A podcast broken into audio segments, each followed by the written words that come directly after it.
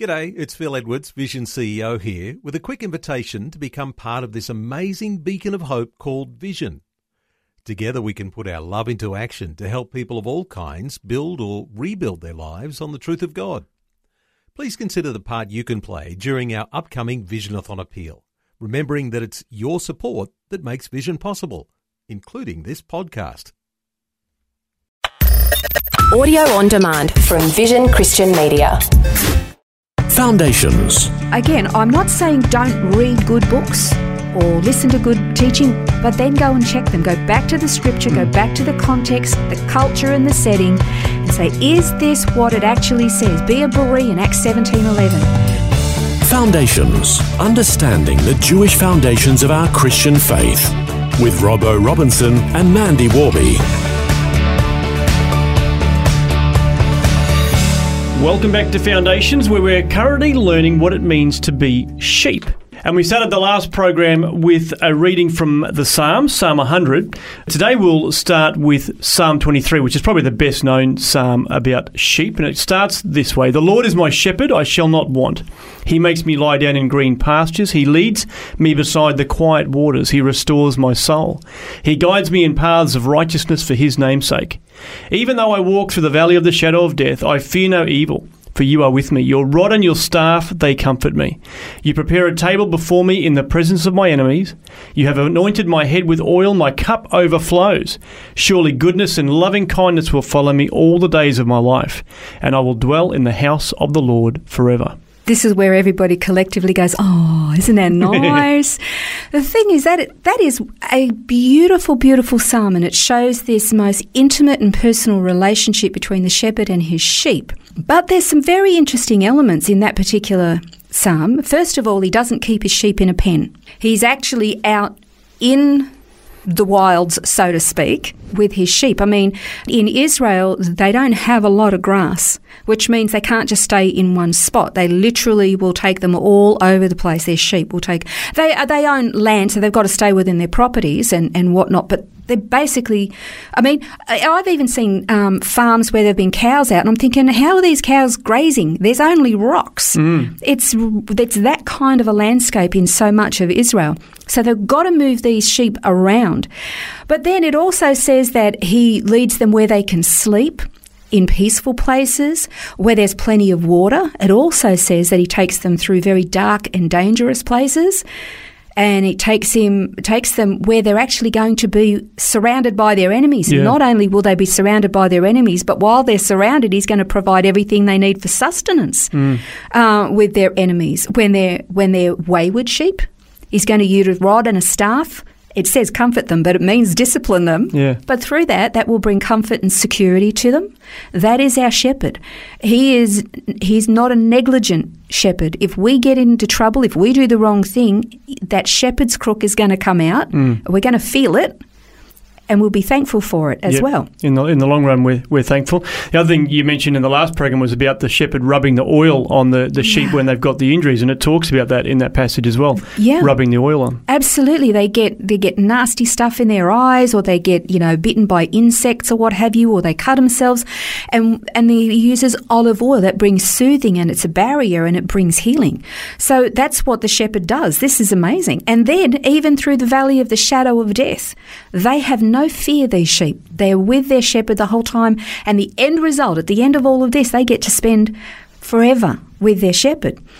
Now, these sheep have heard the voice of their shepherd and they're not going to follow anybody else. They're completely trusting in him.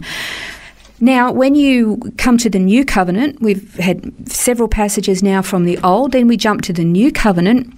And Jesus says something really special in John 10. And I'm going to ask you if you wouldn't mind even reading that. So it's verses 9 to 15 where Jesus said, I am the door. If anyone enters through me, he'll be saved and will go in and out and find pasture.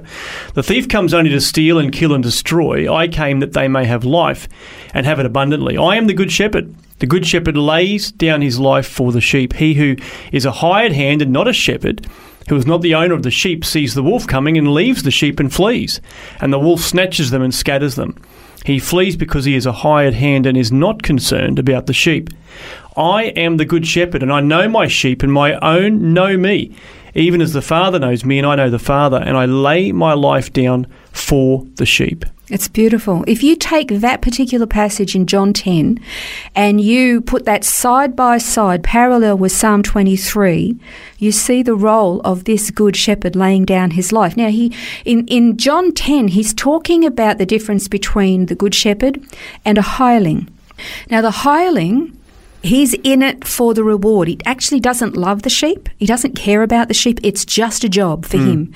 And if danger comes, well, he's going to look after himself first. There's a, there's a remember in the last program I talked about how sometimes at night they would put the sheep in a little pen, and the shepherd would lay across the door to keep the sheep safe, not only to keep them from running out, but to stop anybody from getting in.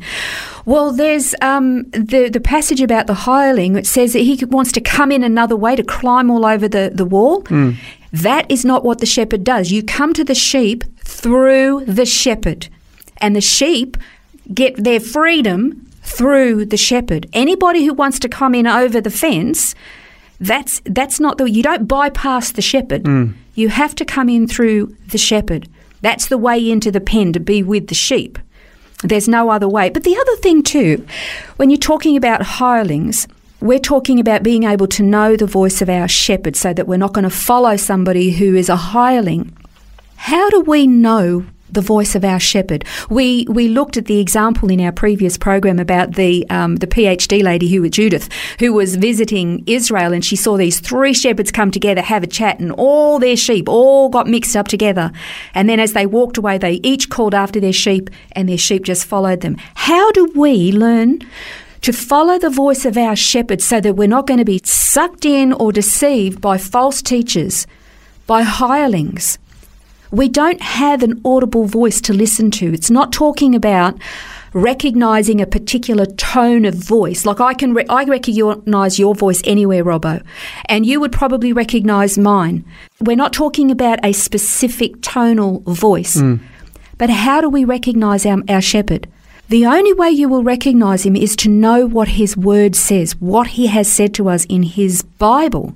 The thing is, there's nothing wrong with listening to preachers and teachers or reading good Christian books. That's fine.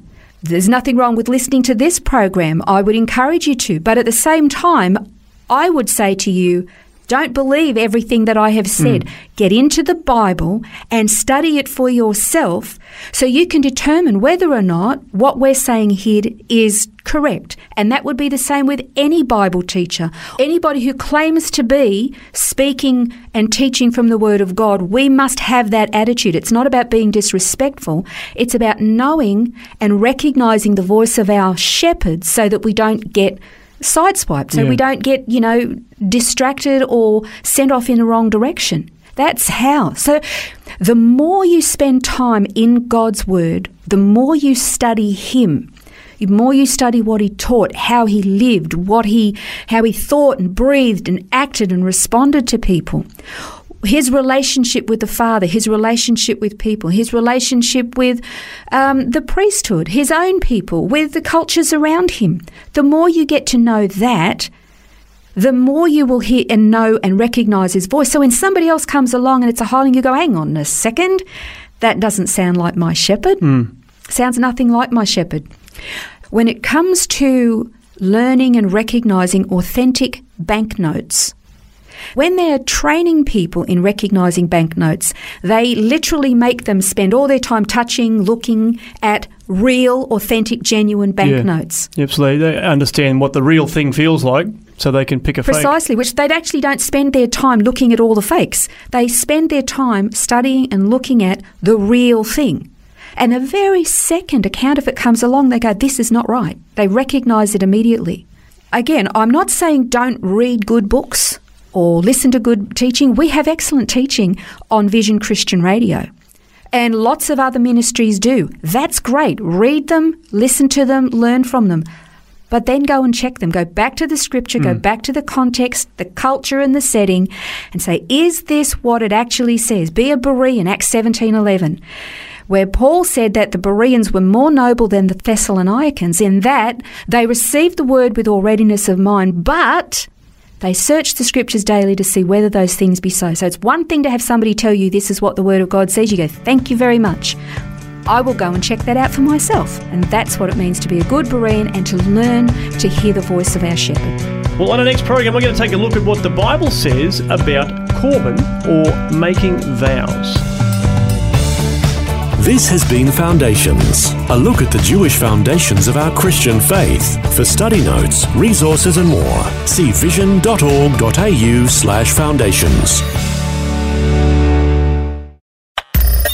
Thanks for taking time to listen to this audio on demand from Vision Christian Media. To find out more about us, go to vision.org.au.